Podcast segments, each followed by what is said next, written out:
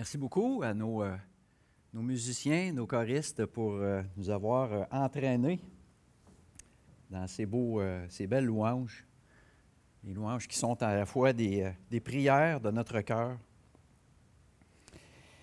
Et encore une fois, c'est un, grand privilège pour moi, à chaque fois, de, vous apporter l'enseignement ce matin. Et on poursuit. On va poursuivre cette, euh, série qu'on a débutée l'automne dernier sur euh, l'Évangile selon Matthieu. Cette série qu'on intitule Le roi et son royaume, puisque c'est euh, principalement comme cela que l'apôtre Matthieu a voulu présenter le Sauveur à, ses contemporains juifs qui attendaient euh, ce Messie. Et on est, euh, on est toujours, depuis un petit peu avant les fêtes, on est dans ce deuxième bloc. Le, premier étant euh, l'annonce et la venue du roi. Et depuis décembre, on a débuté ce deuxième bloc qui, s'intitule Le Sermon sur la montagne, qui constitue, selon ce qu'on peut comprendre du texte, du livre, les chapitres 5, 6 et 7, qui est l'ensemble du Sermon de la montagne.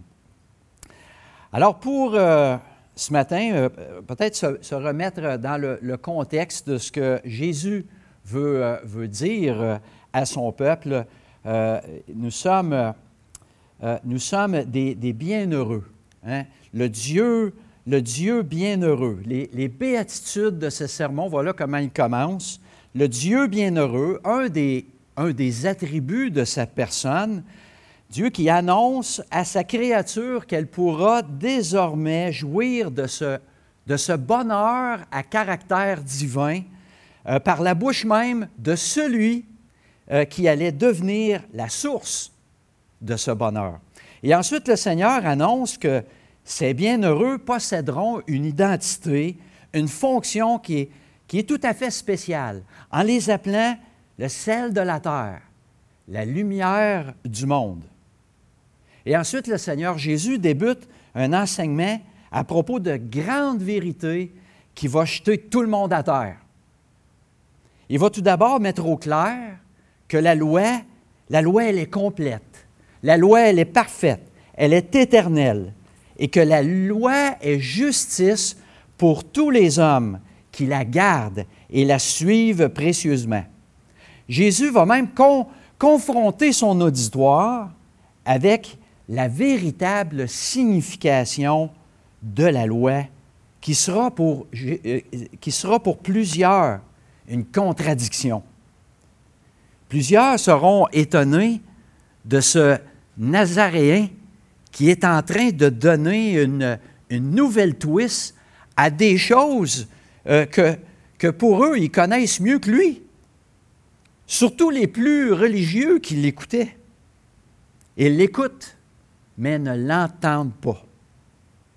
Et plusieurs n'auront pas saisi le véritable sens de son premier énoncé au verset 17, dans lequel il dévoile qu'il est venu lui-même pour accomplir la loi et non l'abolir, non la modifier et non l'altérer. Parce que si tu n'as pas saisi le véritable sens de cette parole du, du Seigneur Jésus, le reste de son enseignement au chapitre 5 est, totalement troublant. Et à ce propos-là, je vous invite fortement à aller écouter euh, le- l'enseignement de notre frère Denis dans son message de la semaine dernière concernant l'accomplissement de cette loi.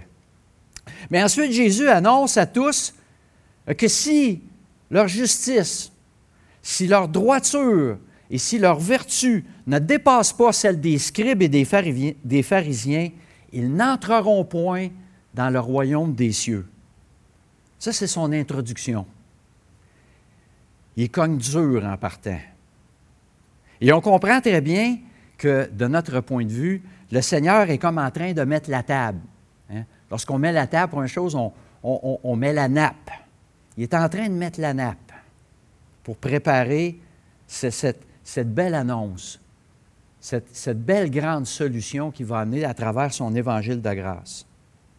Mais les gens, à travers ces paroles-là, comprennent que personne ne passera le test C'est impossible parce que Jésus met la barre trop haute.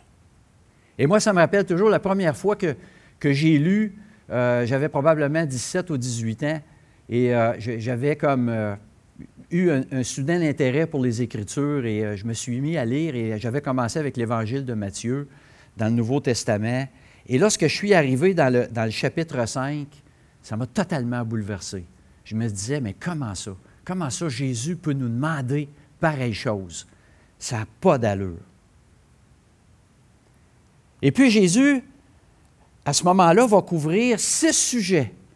Six sujets, six commandements qui débutent hein, chacun de ces points en disant, vous avez entendu qu'il a été dit. Hein. vous avez appris qu'il a été dit. Jésus cite les saintes écritures en débutant chacun de ces points. Et notez bien la nuance, que Jésus ne dit pas il est écrit, mais plutôt vous avez appris qu'il a été dit. Vous avez entendu qu'il a été dit aux anciens, à nos ancêtres. Et il faut comprendre ici que Jésus ne s'attaque pas, il n'est pas sur le point de s'attaquer à sa propre parole, mais il veut plutôt faire référence, et ça ils le comprennent bien, il fait référence à ce que la tradition rabbinique enseigne par la transmission orale depuis le retour d'exil de Judas en Babylone, quelques 400 ans auparavant. Il s'agit donc des interprétations de la loi divine pour la mise en place de règles et d'ordonnances supplémentaires au sein des Écritures, des traditions. Et Matthieu chapitre 15 au verset 3 illustre exactement cette problématique lorsque Jésus répond aux scribes et aux pharisiens de Jérusalem, Et vous, pourquoi transgressez-vous le commandement de Dieu à cause de votre tradition? Alors Jésus ici va cibler six commandements de la loi qui sont devenus au fil des siècles une source de, problématiques majeures pour son peuple qui transgresse la loi par obéissance à des traditions et qui ont tordu le, véritable sens de la volonté divine. Il va commencer par traiter du meurtre au verset 21, puis l'adultère au verset 27, le divorce, les serments, la vengeance, puis la haine des ennemis au verset 43. Donc le point euh, ce matin sur lequel on va se concentrer, qu'on va regarder, est le premier celui du, euh, verset 21 à 26. Et je, pourrais intituler le, passage, et comme Denis l'a introduit tantôt, c'est la, la, question de réconciliation, mais je vais, je vais plutôt l'appeler la, la sainteté de nos relations pour la gloire du roi. Et ce passage, pour la plupart d'entre nous, qu'on connaît bien, il nous revient souvent à l'esprit lorsque on s'apprête à se rassembler autour de la table du Seigneur, autour de la table de façon figurative, mais lorsqu'on se rassemble pour prendre le repas du Seigneur. Et ce sont bien les, versets 23 et 24 qui nous, qu'on cite le plus souvent. Cette nécessité-là d'une réconciliation entre frères en vue de notre adoration au culte du dimanche. Et ça, on va y revenir. On va y revenir. Mais auparavant, on va regarder notre passage euh, dans, son ensemble. Et euh, il y a trois parties. Il y a six versets, six versets qu'on peut diviser en trois parties. La première qui est la, la, divulgation. Jésus va divulguer le véritable sens de la loi. Ensuite de ça, Jésus va énoncer une application. Et ensuite, il va terminer avec une mise en garde. Alors, on va y aller avec notre, notre premier passage celle de la véritable justice. Verset 21.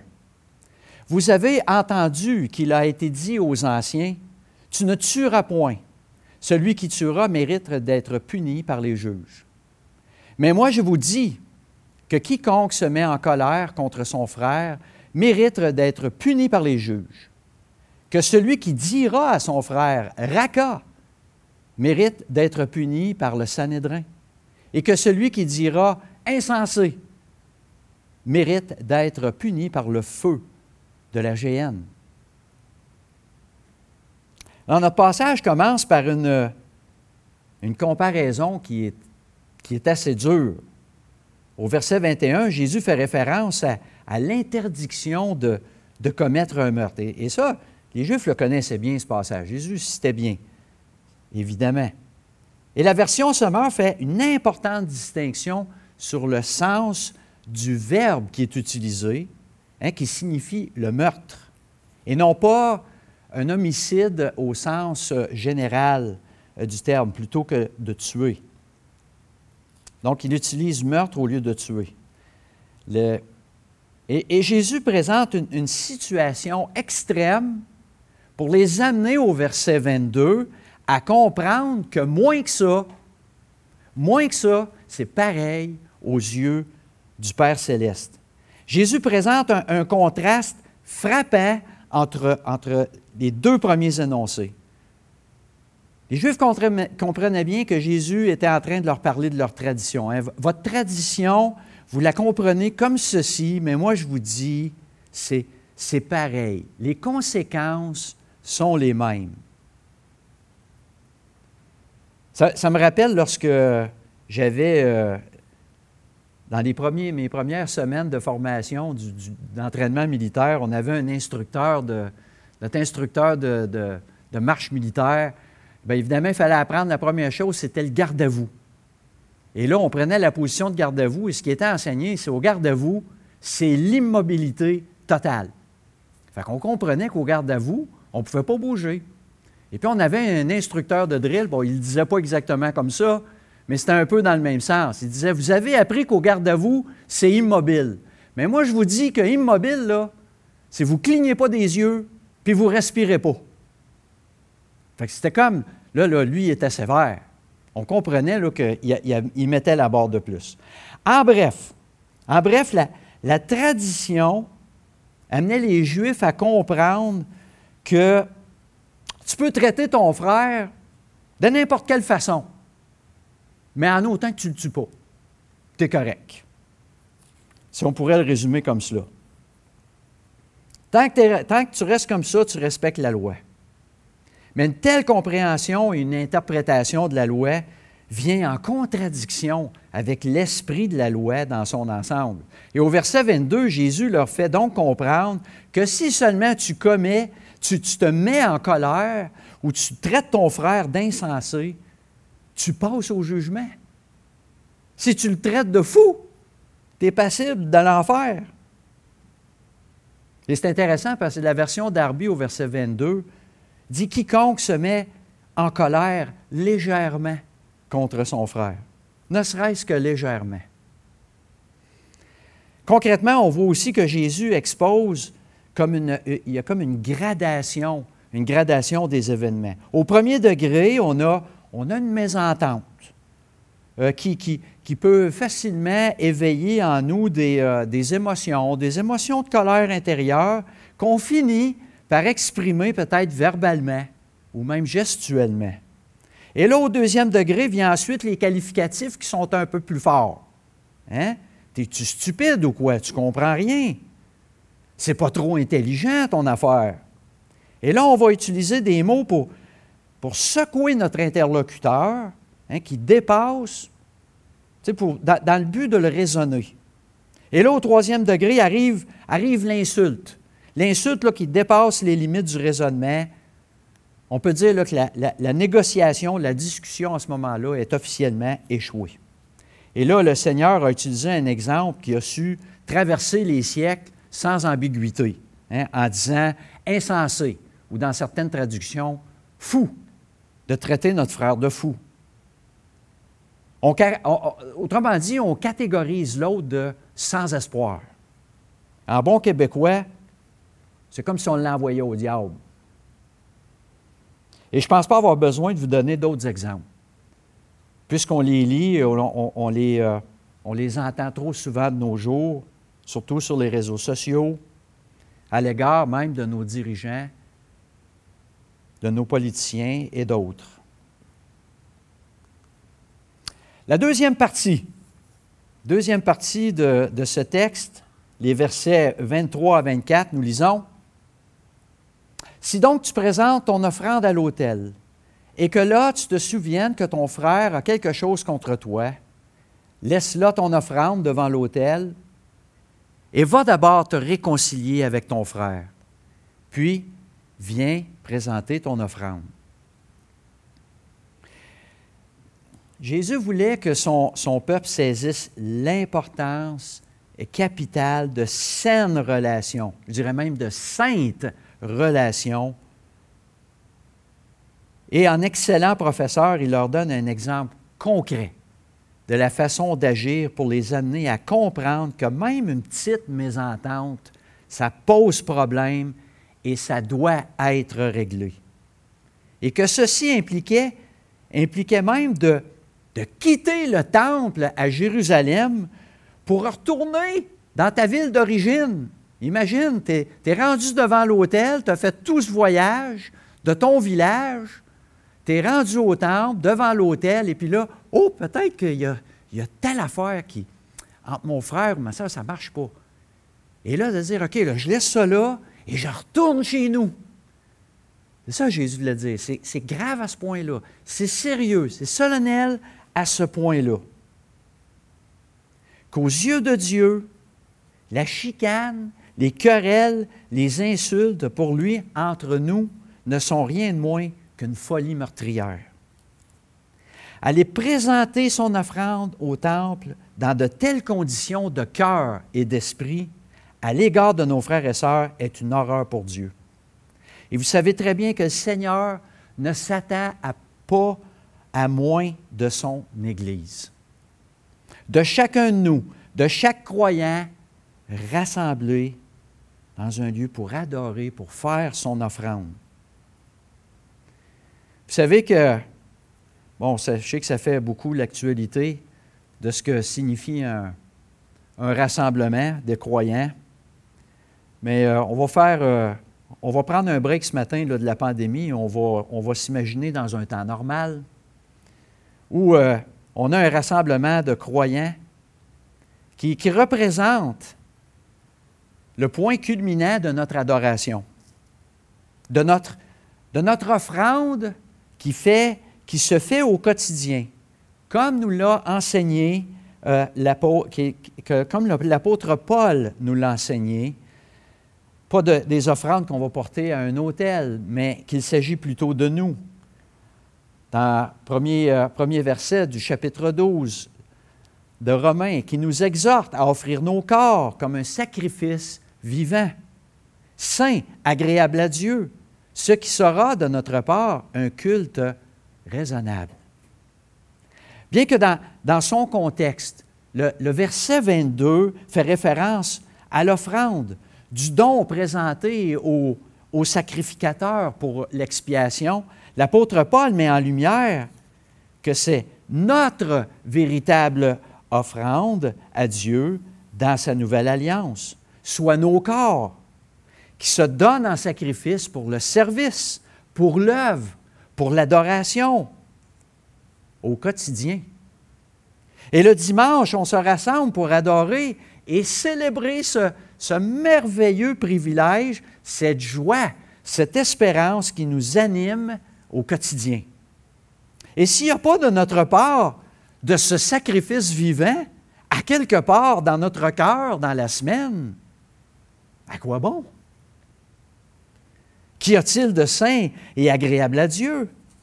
Si, ce sacrifice vivant n'anime pas ton cœur, peut-être que tu n'as pas encore connu celui qui, par, par qui tu, tu deviens ce sacrifice vivant. Si tu crois être dans cette situation, de grâce, écoute.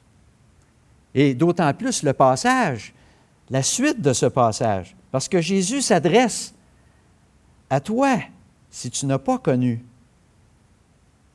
cette, cette, réconciliation, à tous ceux et celles, cependant, qui le connaissent.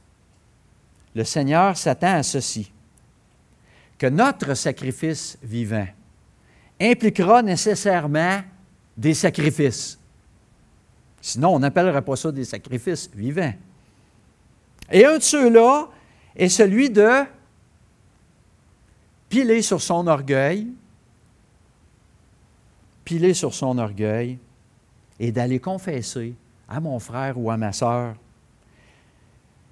que j'ai mal agi, que j'ai mal parlé, et même que j'ai mal pensé à son égard.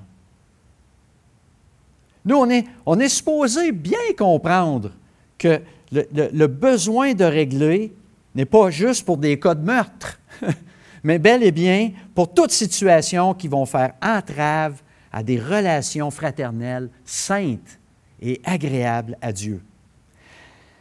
D'admettre toutes ces conditions euh, de cœur qui passent ces, diverses étapes graduelles, progressives, hein, cette pente glissante qui est parfois très rapide et qui peuvent mener jusqu'à l'irréparable dans nos paroles, bien sûr. Et je pense qu'on a tous, nous tous qui euh, sont sur euh, ces forums de discussion, ces réseaux sociaux, on a tous à faire attention à la façon qu'on s'exprime. Et on ne veut pas commencer à faire comme les Juifs et de, euh, et de réarranger cette, cette forme de loi morale et de dire Ah, c'est parce que c'est juste écrit, je ne l'ai pas dit, mais je l'ai juste écrit, c'est pas grave. Non. Ce que j'ai écrit, c'est comme si je le dis. Il ne faut pas commencer à jouer avec ça non plus. Je dis ça parce que je l'ai entendu. Vous savez, des différends entre nous, là, ça existe-tu? Eh bien, évidemment, oui, il y en a. Ça existe. Et le Seigneur le savait. Il connaît nos cœurs. Il sait très bien. Ce n'est pas pour rien qu'il nous donne cet enseignement. Des argumentations, des malentendus, des convictions différentes. C'est normal, tout ça. Normal à cause de notre nature charnelle qui est enveloppée du péché. Le Seigneur n'est pas ignorant. Le Seigneur nous enseigne de ne rien laisser traîner et de se faire violence à soi-même et d'aller se réconcilier. Il est saint et agréable à Dieu que tout soit en règle et au meilleur de notre connaissance. Et même en cas de doute, allons nous en assurer auprès de notre frère ou de notre sœur. Ce point d'ordre, ce point d'ordre est donc crucial pour trois raisons. Premièrement, l'honneur et la gloire de celui à qui nous appartenons. Le deuxième point, la démonstration d'humilité et d'amour que nous portons envers nous dans l'Église. Et le troisième est une démonstration au monde extérieur des attributs de Dieu dans notre comportement. Parce que vous savez, le monde nous observe.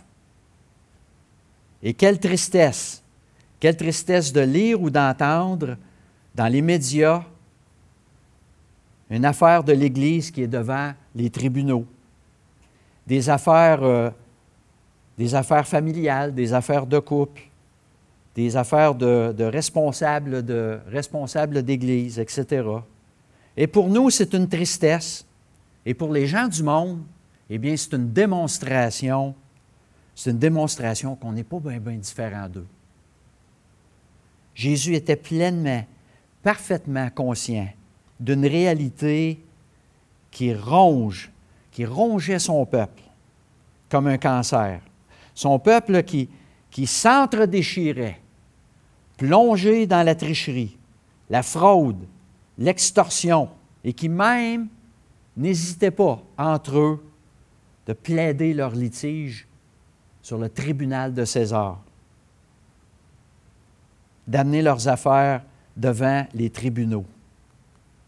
Et nous voici quelques 2000 ans plus tard, 2000 ans d'Église et des frères et des sœurs dans le Seigneur n'hésiteront pas non plus à porter leurs affaires devant ces tribunaux.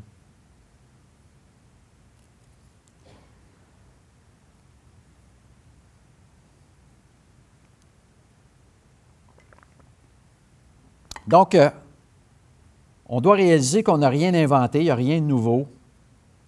Et euh, et je pense qu'aussi, on peut voir que c'est n'est pas simplement à cause de ce comportement nord-américain, euh, occidental, où est-ce qu'on euh, vit dans cette, euh, on dit on vit dans un état de droit Et euh, là, on a tous ces privilèges et ces choses auxquelles on veut réclamer.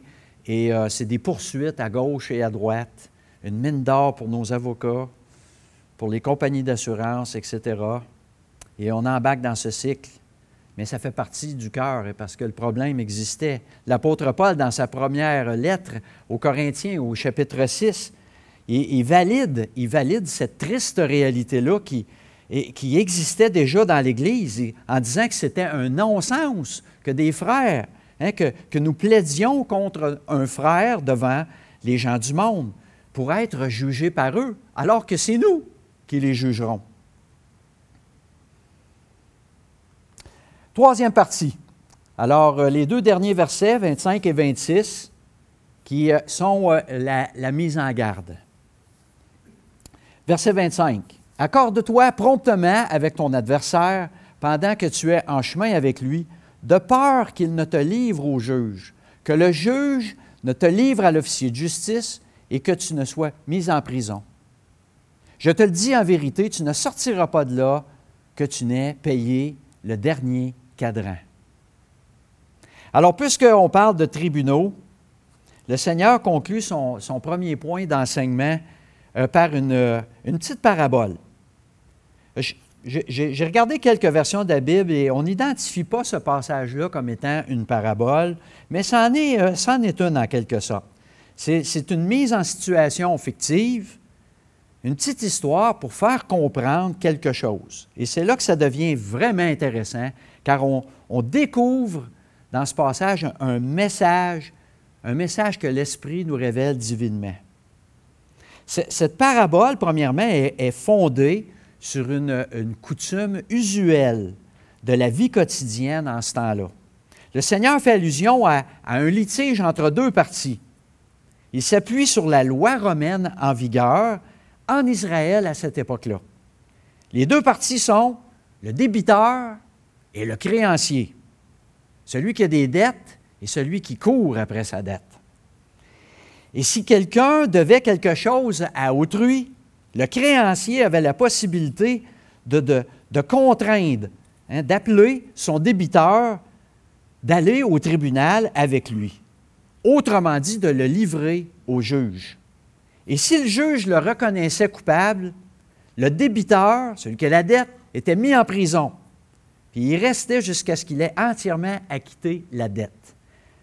Mais inversement, le débiteur avait aussi la possibilité d'échapper à la peine en s'arrangeant avec le créancier, en se mettant d'accord avec lui, pendant qu'il était en chemin vers le tribunal.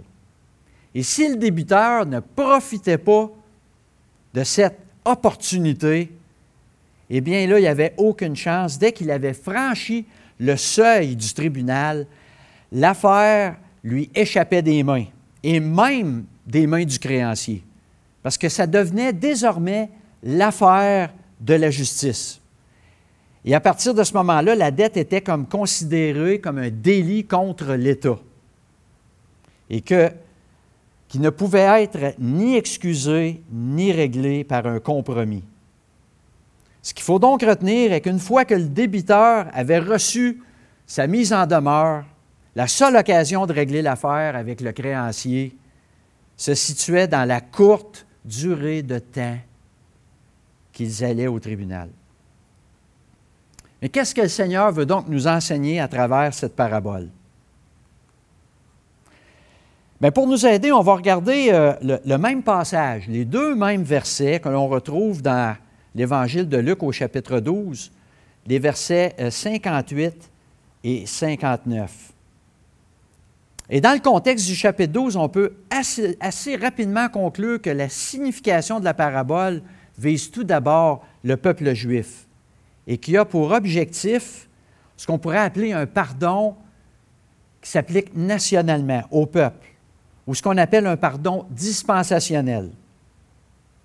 On va lire le passage.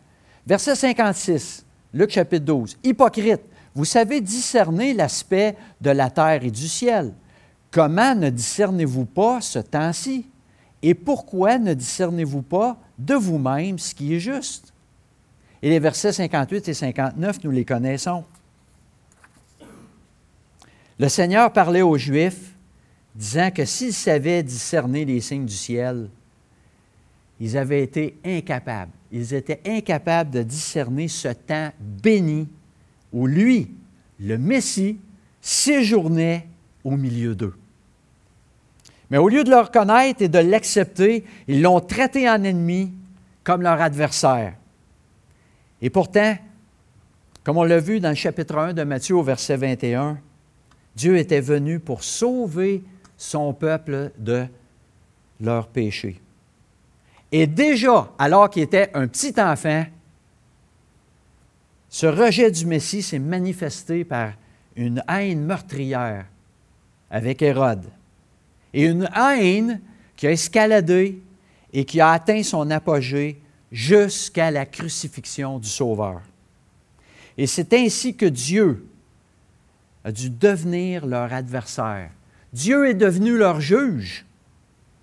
Et on peut lire dans Isaïe chapitre 63, verset 10, Mais ils se rébellèrent et ils attristèrent l'esprit de sa sainteté, et il se changea pour eux en ennemi. Lui-même, il combattit contre eux. Il les a mis en prison en tant que nation. Comme on peut le voir dans Isaïe 42, ils devinrent, un peuple pillé, un peuple dépouillé, lié dans des fosses, caché dans des prisons. Dieu les exclut pour un temps de toutes les promesses faites à leur Père. Et vous savez, cette pensée de punition pour le peuple juif en tant que nation se retrouve dans beaucoup de paraboles. On n'a qu'à penser à, la, pierre d'angle qui va les broyer. Matthieu 21. Les, les, conviés qui sont indignes du festin de la noce. Matthieu 22. Le figuier stérile. Luc 13. Les mauvais arbres jetés au feu. Matthieu 3. Donc, non seulement Israël avait tordu le sens de la loi, mais avait entièrement négligé l'avertissement constant des prophètes. Souvenons-nous que le Seigneur Jésus a prié pour son peuple en mourant sur la croix de Golgotha. Père, pardonne-leur car ils ne savent ce qu'ils font. Il leur a reconnu par là comme c'est comme un statut d'homicide involontaire. Il ne les a pas mis au rang de meurtriers.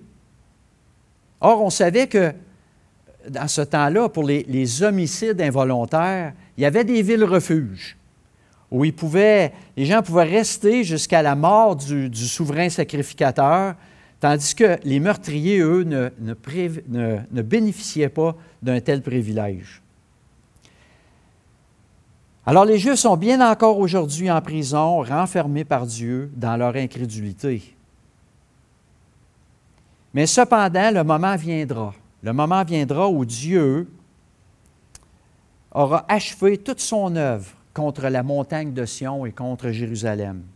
Et comme on lit dans, Ésaïe euh, euh, chapitre 10, euh, au chapitre 40, désolé, alors il dira dans sa grâce magnifique, Consolez, Consolez mon peuple, dit, dit votre Dieu. Parlez au cœur de Jérusalem et criez que son temps de détresse est accompli, que son iniquité est acquittée et qu'il a reçu de la main de l'Éternel le double pour tous ses péchés.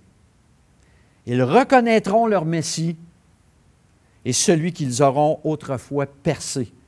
Dieu leur pardonnera, il les comblera de, de bénédictions qu'ils n'auront jamais connues. Et c'est ainsi, et c'est ainsi que sera exaucé la prière du Sauveur mourant, qu'il va greffer de nouveau les branches naturelles sur leur propre olivier. Romains chapitre 11, verset 23. Mais on va faire attention ici, parce qu'il s'agit bien d'Israël. Il s'agit d'un jugement de Dieu qui est, qui est temporel, national, envers ce peuple coupable non seulement Dieu peut y limiter la mesure de punition, il peut même se repentir du mal qu'il avait parlé de faire et de ne pas le faire. Ça a été le cas de, Ninive, Jonas, chapitre 3. et tout cela repose sur la souveraineté de sa grâce. Mais le piège est le suivant. Hein, qu'on pourrait y croire qu'il est donc possible d'acquitter sa dette devant Dieu.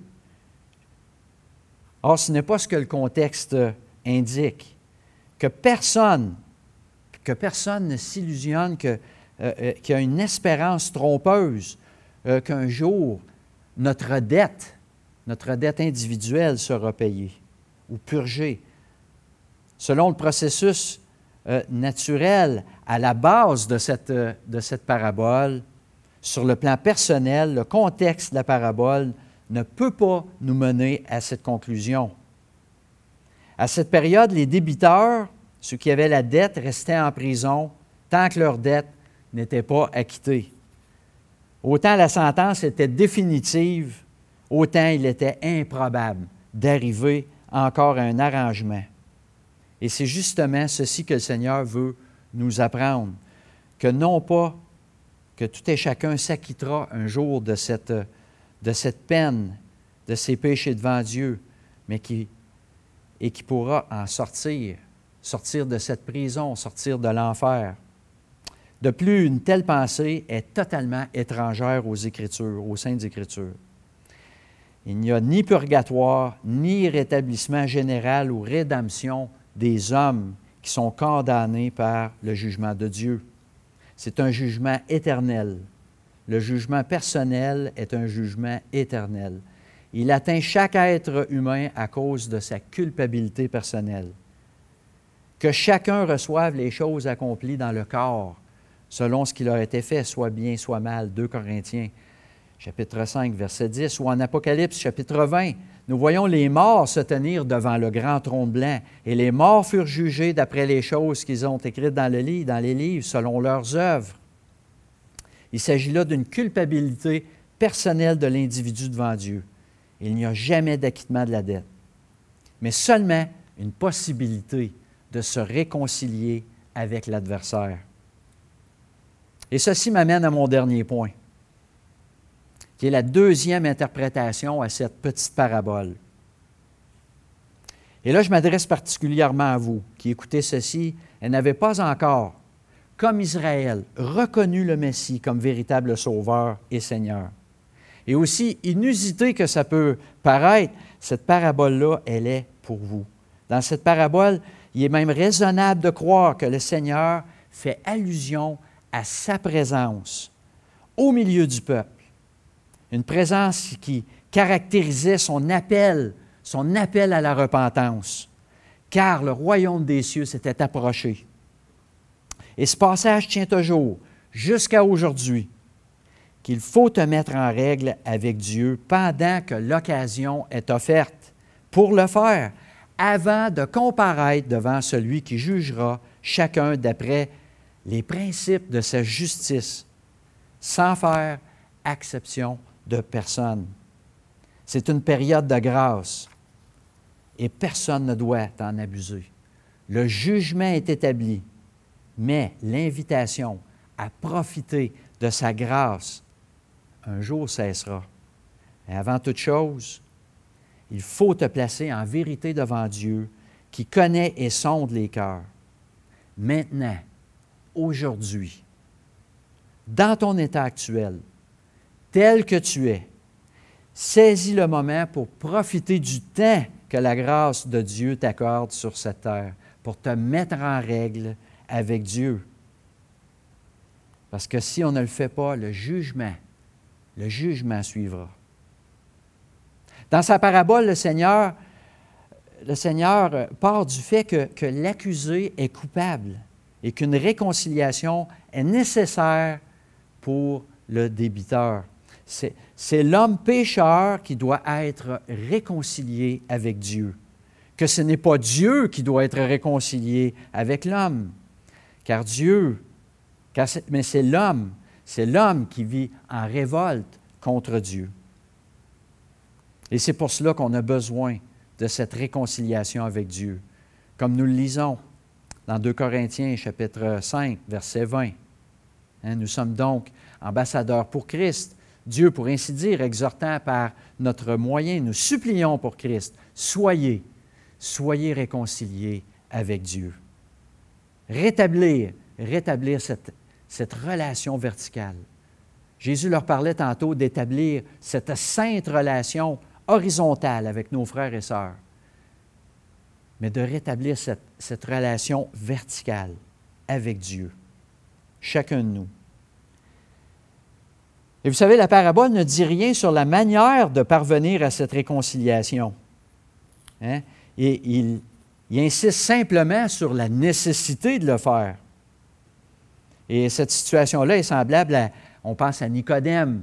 Nicodème qui se, fait répondre par le Seigneur qu'il doit naître de nouveau, mais le Seigneur ne lui explique pas à Nicodème comment. Mais cependant, le Seigneur enseignait constamment, constamment de le suivre. Et c'était la réponse à cette question. C'était donc pas un mystère, mais à ceux qui avaient des oreilles pour entendre, entendaient. Il est intéressant de voir qu'un passage aussi de l'Ancien Testament répond. Il répond à la question sur la manière dont doit avoir lieu cette réconciliation-là. Et je l'aime parce que ce, ce verset-là, je crois, résume très bien l'ensemble du passage qu'on a vu ce matin. La nécessité de cette réconciliation-là, qui avait un temps, un temps précieux, un temps pressant pour le faire. Et on peut le lire dans Psaume, Psaume chapitre 2, verset 12. Baisez le Fils, de peur qu'il ne s'irrite et que vous ne périssiez dans le chemin. Quand sa colère s'embrase tant soit peu, bienheureux tous ceux qui se confient en lui. J'ai mis, la, mis la version Darby parce que je voyais que les mots qui étaient utilisés dans la traduction collaient plus à ce qu'on avait vu ce matin. Alors voilà la réponse de Dieu, valable dans tous les temps, la soumission au Fils, confiance en lui. Et c'est ainsi que le psaume, le psaume introduit le Seigneur Jésus, le Sauveur, lui seul qui peut préserver l'homme, le débiteur de son créancier, son juge car il a pris sur lui la dette, la culpabilité de ceux qui se confient en lui. Peut-être y a-t-il quelqu'un parmi vous ce matin qui entendait ou entendront ce message et que vous n'êtes pas encore réfugié par la foi sous le sang protecteur de Jésus. Est-ce que tu veux poursuivre ton chemin comme cela, de cette manière? Un jour rencontrer Dieu, ton juge sans être réconcilié avec lui. Il n'y aura pas de possibilité pour te mettre d'accord à ce moment-là. La juste sentence tombera sur toi et ta part dans les de feu et de soufre. Ce sera, ce sera la part de celui qui est jugé. Jésus l'appelait la géhenne. Aujourd'hui encore, le Seigneur, Jésus te propose d'être ton sauveur. Et si tu l'acceptes par la repentance, tu peux apprendre, tu peux avoir la certitude qu'il a acquitté ta dette, ta culpabilité et que tu es maintenant réconcilié avec Dieu.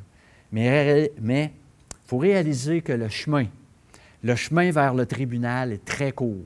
On ne connaît pas les jours. Il ne reste pas beaucoup de temps parfois. Alors que le Seigneur nous bénisse, fasse du bien à son peuple et à tous ceux et celles qui cherchent, cherchent cette vérité, cette réconciliation dans ces temps où euh, tout le monde se questionne sur l'avenir. Alors prions. Merci Seigneur Dieu pour euh, ces paroles, ces, euh, ces, enseignements que tu as donnés qui, pouvaient être très durs aux oreilles de ceux qui les entendaient et qui encore aujourd'hui résonnent dans nos cœurs. Alors merci Seigneur pour cette grâce et ces avertissements que tu donnes et ces enseignements pour que ton Église soit sainte et agréable. Alors donne-nous Seigneur de, de bien écouter et de bien garder ces paroles dans nos cœurs, afin de nous transformer jour en jour, au quotidien, à la ressemblance de ta personne. Dans le beau nom du Seigneur Jésus. Amen.